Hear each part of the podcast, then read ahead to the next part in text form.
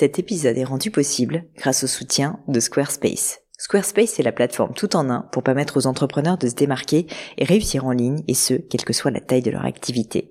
Pourquoi est-ce que j'ai choisi Squarespace comme sponsor du podcast? D'abord parce que je sais qu'ici vous êtes très nombreux à entreprendre, avoir un podcast ou un projet qui nécessite d'être valorisé sur un site web.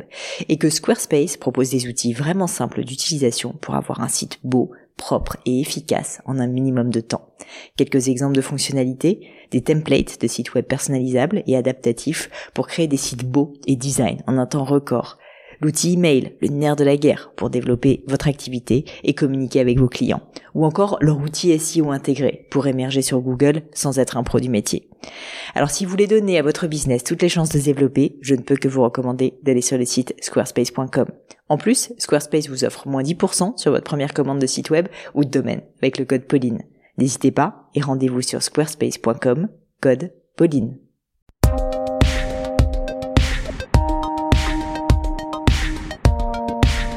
Hello mes chers amis, c'est Pauline Legno et vous êtes sur le gratin et aujourd'hui je vous emmène pour une petite leçon du gratin avec Florencia qui nous fait voyager puisqu'elle est originaire d'Argentine, habite à Paris depuis une dizaine d'années et a décidé d'ouvrir une boutique pour sa marque. Sa boutique d'ailleurs, petite précision, ouvrira en septembre 2021 a priori. Je vous invite évidemment à aller lui faire un petit coucou si jamais vous êtes du côté de la rue Oberkampf puisque c'est au 9 que va s'ouvrir cette jolie boutique de vêtements. Alors pourquoi est-ce que Florencia a postulé à cette leçon du gratin? Eh bien simplement parce que justement c'est la première fois qu'elle ouvre une boutique. Elle a déjà une communauté euh, sur Instagram et souhaite passer un nouveau cap, donc ouvrir vraiment on va dire dans le monde physique un premier local et m'a demandé donc mes conseils pour réussir à le faire au mieux, ce que j'ai essayé de faire dans cette leçon. Je ne vous en dis pas plus et laisse place à cette nouvelle leçon du gratin. Salut Florencia. Salut. Je suis ravie de t'accueillir sur cette leçon du gratin. Merci beaucoup d'avoir accepté l'invitation.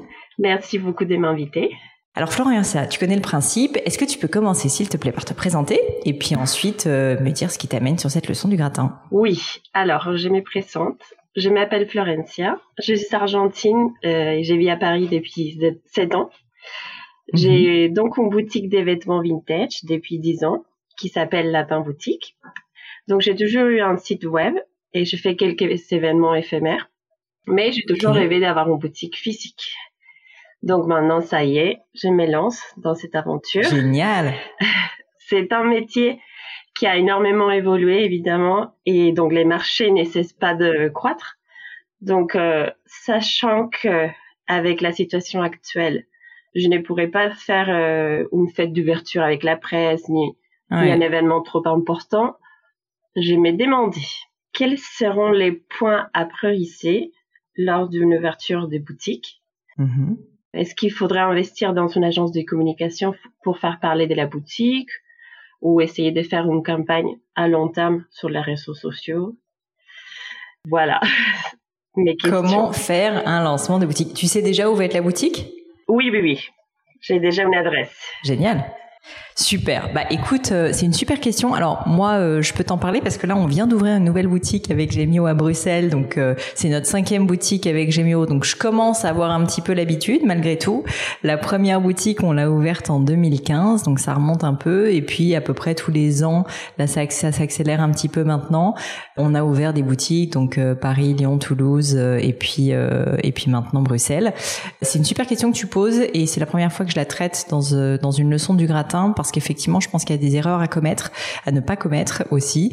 Donc, euh, ce que je dirais, c'est que euh, là où il faut pas se tromper de combat, c'est que faire un événement, c'est bien, mais ce qu'il faut, c'est euh, vraiment faire de l'activation commerciale dans la durée. C'est vraiment si j'ai appris quelque chose, et je peux te le dire parce que j'ai fait cette erreur, c'est que si jamais tu fais juste un événement, bah finalement ça flatte un peu l'ego, on est content, on a l'impression que, tu vois, que finalement on incarne le lancement, donc c'est intéressant au niveau, on va dire, de la symbolique. Mais la réalité, c'est que euh, bah c'est pas ça non plus qui va faire que tu vas avoir dans le temps beaucoup de clients. Et donc tu peux faire un lancement avec du monde, etc. Mais franchement, ça apporte pas énormément. Ce qui va apporter quelque chose, c'est beaucoup plus de réussir dans le temps à communiquer. Donc tu peux le faire via différents leviers Effectivement, tu peux prendre une agence de presse, il faut quand même se dire que ça a un coût important parce que tu payes tous les mois.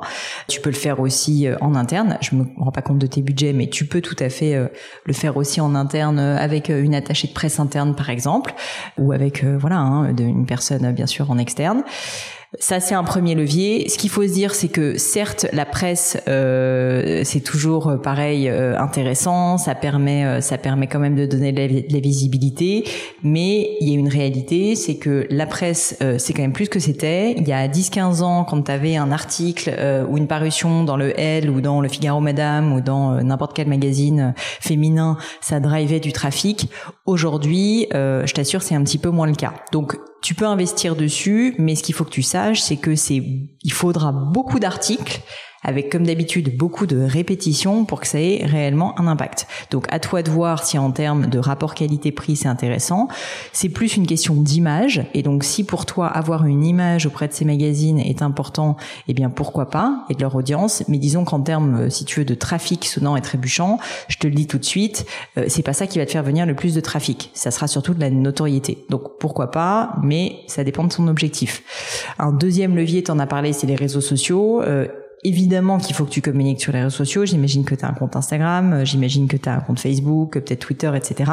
Oui, mille fois oui, il faut que tu communiques dessus. Et toujours pareil, le même conseil, pas une fois, pas deux fois, beaucoup de fois.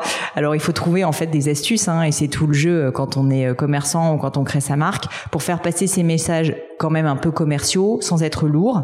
Donc euh, à toi de réfléchir, tu vois, ça peut être ça peut être en créant un concept qui donne envie, tu vois, à ton audience de, de venir.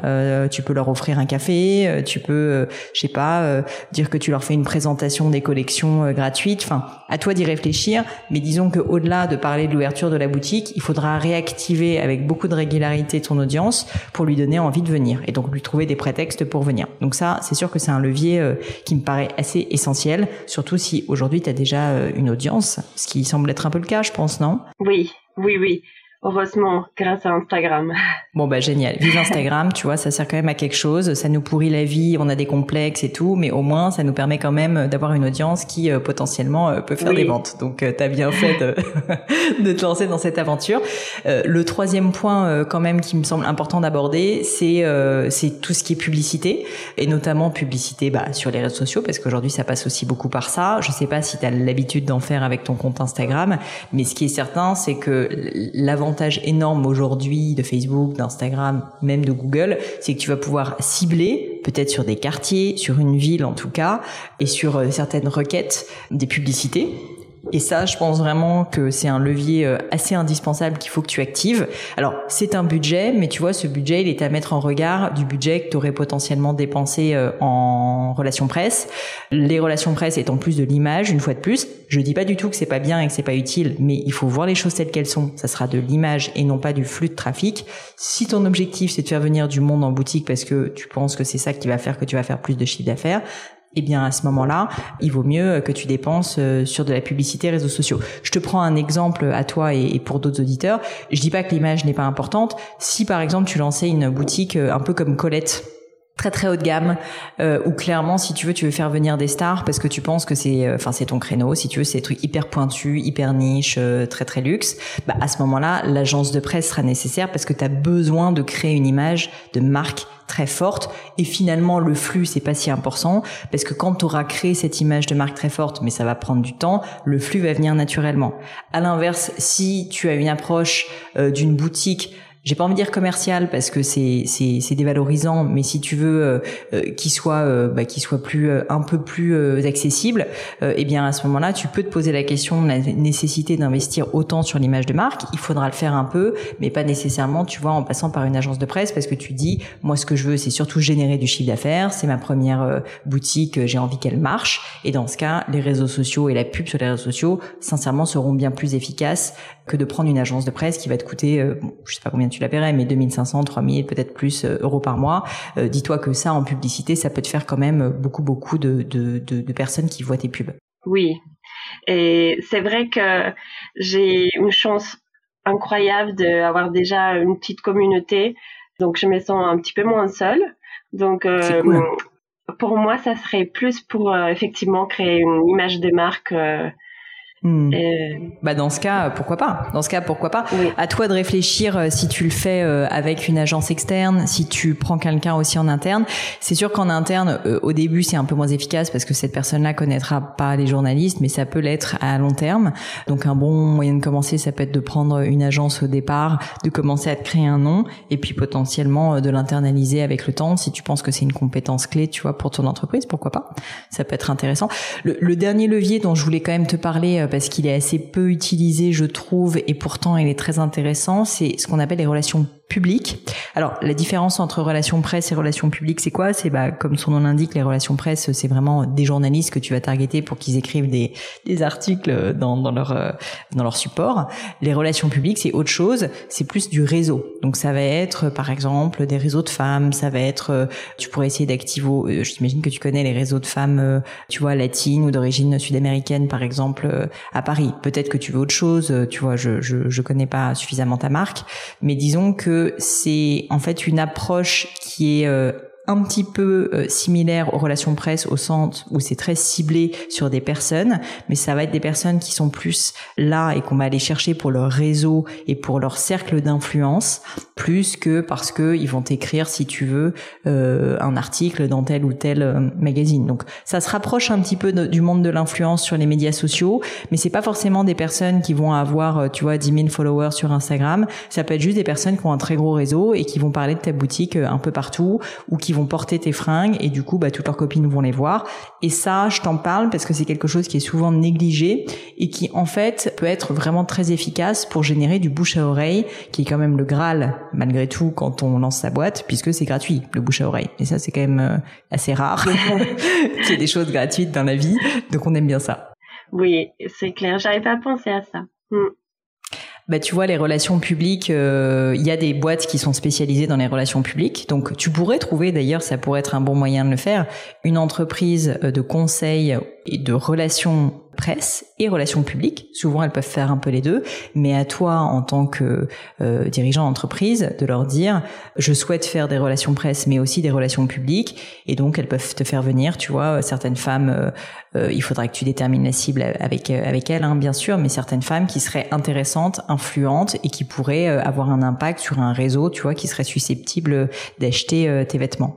ça, ça peut être assez intéressant. Et je trouve que ce qui est intéressant, c'est de le, le compléter effectivement par une approche presse, parce que du coup, tu auras le côté image via la presse, mais tu auras aussi quelque chose peut-être de plus concret directement, plus rapide aussi, via avec des personnes, des femmes euh, qui euh, qui sont pas des journalistes si tu veux, mais qui, euh, si elles ont un coup de cœur pour euh, pour tes vêtements, peut-être que tu leur en offres, je sais pas, pourront les porter, ça se verra autour d'elles, pour peu que tu en plus des vêtements un peu emblématiques si tu veux, ça peut être intéressant parce que ça sera un peu comme de la publicité gratuite, tu vois, dans leur réseau. Et ça, c'est vrai que c'est quelque chose qui est souvent un petit peu négligé, mais qui est pas inintéressant et qui euh, et qui peut parfois avoir un impact même plus fort que certaines influenceuses qui bah en fait en ont fait un métier maintenant et qui du coup euh, bah ça, se sent aussi un petit peu si tu veux qu'elles euh, pour certaines hein, je dis pas que c'est toujours le cas ont tendance si tu veux à, beaucoup promouvoir beaucoup de marques et donc leur audience ne sait plus forcément si tu veux à quel sein se vouer et savent pas si elles sont vraiment sincères dans la démarche.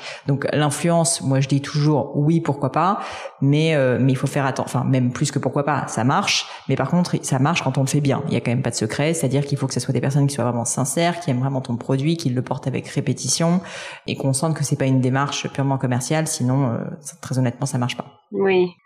Mm, oui oui, c'est clair. Mm. Est-ce que ça répond un petit peu à tes questions, ma chère Florencia? Oui, euh, carrément. du coup, qu'est-ce que tu penses que tu vas faire? Déjà, tu vois, parce que l'événement, tu me parlais d'un gros événement, rien ne t'empêche de faire plein de petits événements avec euh, par exemple une agence de presse et relations publiques où tu leur dis ben moi plutôt que de faire un gros événement c'est quand même le Covid je vais pas pouvoir faire venir 150 000 personnes mais je fais sur euh, trois jours un peu euh, une ouverture ouverture de la boutique, tu vois, en amont un peu exclusive, où je fais venir certaines influenceuses, certaines personnes relations publiques, donc qui ont un fort réseau, et de la presse, et je fais des petites animations, par exemple. Mmh. Oui, c'est un petit peu ça que j'avais pensé de faire euh, quelques petits événements. Mhm. Parce que ça serait dommage quand même de ne pas les fêter. Oui, oui. Bah, en fait, si tu veux, euh, pour le, fin mot de cette histoire, c'est que je te, je te dis, moi, s'il y a un conseil quand même à retenir au-delà de tous les leviers, c'est vraiment, euh, même s'il faut que tu fasses un coup fort au début et que c'est bien que tu fasses de la presse et des, de l'influence dès le début, vraiment ce qui va payer dans le temps, c'est de la régularité. C'est-à-dire qu'il faut vraiment, vraiment que tu continues à communiquer sur ta boutique. Tu vas le faire naturellement parce que, bah, parce que c'est ta seule boutique. Mais euh, si un jour, je te le souhaite, en as deux, trois, quatre, tu verras que c'est pas si facile, en fait, de tout le temps communiquer, de réactiver, si tu veux, de nouveaux leviers euh, sur ces boutiques. Euh, là, en fait, si tu veux, faut que tu fasses un grand lancement, mais ensuite, il faut pas que tu rentres dans un train-train. Non, il faut que tous les mois, par exemple, tu refasses un petit événement ou tous les mois, tu relances une nouvelle campagne web marketing. Bref, vraiment que tu te forces si tu veux, à vraiment avoir un suivi très important euh, de ton activation commerciale. Donc ça, c'est vraiment le truc que j'aimerais bien, euh, voilà, que tout le monde retienne. Et puis l'autre chose, c'est effectivement à cause du Covid de se dire, ben, je, je, je suis pas obligé de faire des grands événements avec plein de monde. Je peux essayer d'être un peu plus malin euh, et de faire des petits événements avec des animations qui vont faire que ça va aussi générer du bouche à oreille parce que les gens vont en parler. Donc mettre un peu de créativité, tu vois, finalement dans tes activations et te dire bah que ce soit euh, via des événements un peu sympas euh, sur la thématique latino, tu fais venir des danseurs, je dis n'importe quoi, tu vois. Mais donner des prétextes si tu veux pour que les gens aient envie de venir parce que c'est ça qui va faire que ça marche, c'est il faut qu'il y ait du flux c'est assez mécanique. Si tu as du flux de personnes, un minimum qualifié qui rentrent dans la boutique, ben, naturellement, tu vas générer plus de chiffre d'affaires que si tu pas grand monde. Donc, il faut que tu arrives à générer du flux, c'est vraiment ça qui est important. Donc, toi, il faut que tu te creuses la tête et que tu dises comment je fais pour faire venir des gens dans ma boutique? Oui. c'est finalement aussi simple que ça. Et parfois, les gens, tu sais, quand ils se lancent dans une boutique, euh, euh, sont très focalisés sur des choses euh, presque trop compliquées, alors qu'au final, une fois de plus, hein, ça reste, ça reste assez simple. Il faut se dire, euh, si j'ai 10 euh, personnes qui viennent dans la boutique, bah peut-être qu'il y en a 4 qui passent commande. Euh, si j'ai 50 personnes qui viennent dans la boutique, bah j'en ai peut-être 25 30 qui passent commande et tout de suite en fait, ça fait une énorme différence. Oui, c'est c'est sûr. Donc voilà, donc je pense que je pense que à toi de réfléchir maintenant, à toi d'être créative. J'imagine que tu es quelqu'un de créatif si jamais tu as lancé une une marque de vêtements. Donc profites-en, teste des choses euh, différentes, des événements différents, des animations différentes, des approches aussi de de tu vois de textes différents, des concepts différents, des cibles différentes. Ça va pas se faire en un jour. Euh, faut aussi que tu le réalises. La plupart des gens qui ouvrent des boutiques, euh, même si toi tu as une communauté, donc tu as un petit avantage, mais au début c'est comme quand tu lances ton site internet. Quoi, les gens sont persuadé que tu lances ton site internet et tout d'un coup les commandes commencent à tomber. Malheureusement, en général, il faut attendre un petit peu, à moins d'avoir euh, déjà une communauté comme c'est ton cas. Mais, euh, mais du coup, ne t'inquiète pas si tu veux, si euh, dès le début t'as pas 150 000 personnes, tu vois, qui se déplacent dans ta boutique. C'est tout à fait normal. Ça va mettre du temps parce que bah parce que c'est c'est ça aussi la beauté hein, de l'entrepreneuriat, c'est que si c'était facile et que ça se faisait en claquant des doigts, on le saurait, mais il y aurait pas de challenge. c'est sûr. Bon, bah Florian, et la boutique, euh, dis-nous, dis, parle-en un petit peu plus. Euh, elle va ouvrir dans combien de temps, tu penses? Alors, euh, on a un mois, un mois et demi des travaux, et on espère ouvrir en septembre, oui, peut-être? un petit peu avant si ça serait pas mal. Mais bon, après mois d'août à Paris, c'est quand même ouais, c'est très ça. tranquille. Eh ben écoute, et tu peux nous en dire un tout petit peu plus sur le quartier, sans forcément oui, ça comme va ça être dans le dans l'ancienne rue okay. Génial. Ah, c'est bien placé. Il y a du, il y a du trafic. Oui, au neuf. Eh ben écoute, euh, et le nom de la boutique du coup? Lapin Boutique. Très bien. eh ben écoute, euh, hâte de voir ça. En tout cas, je te souhaite euh, bonne chance pour euh, la fin, euh, la fin des travaux. C'est jamais un moment trop facile, mais mais j'espère que ça va se passer comme tu le souhaites. Et puis et puis je te souhaite évidemment beaucoup de succès pour ce lancement et surtout surtout, dis-toi, là c'est septembre, c'est cool, il va y avoir plein d'événements, donc je pense que les gens vont être à fond. Il va y avoir franchement de belles opportunités à saisir, mais continue vraiment vraiment à activer la boutique parce que bah, c'est aussi beaucoup à Noël certainement que ça va se jouer et l'année prochaine. Donc continue continue, continue, continue à voilà prendre ton bâton de pèlerin et activer parce que c'est pas via uniquement quelques événements en septembre que ça va vraiment décoller. Je t'assure, c'est un marathon, c'est pas un sprint, donc il va falloir que tu actives ça euh, dans le temps. Merci beaucoup pour tous tes conseils. Merci à toi Florentia. Je te dis à bientôt. À bientôt. Et voilà, terminé pour aujourd'hui. Un grand, grand merci à tous d'avoir écouté l'épisode jusqu'ici. J'espère que le format vous a plu. Si oui, dites-le moi avec 5 étoiles ou même un petit commentaire sur l'application iTunes. Et puis si iTunes c'est pas votre truc, si Apple vous n'avez pas envie d'en entendre parler, c'est pas grave. Vous inquiétez pas, il y a d'autres moyens de m'aider. Vous pouvez tout simplement en parler autour de vous. Prenez deux trois amis et puis euh, diffusez-leur le podcast. Moi ça m'aide énormément et qui sait, ça les aidera aussi peut-être. Quoi qu'il en soit, merci pour votre temps. N'hésitez pas à postuler aussi à la leçon du gratin si l'idée de passer sur le podcast vous intéresse. Donc à vous de jouer et bientôt pour une nouvelle leçon du gratin.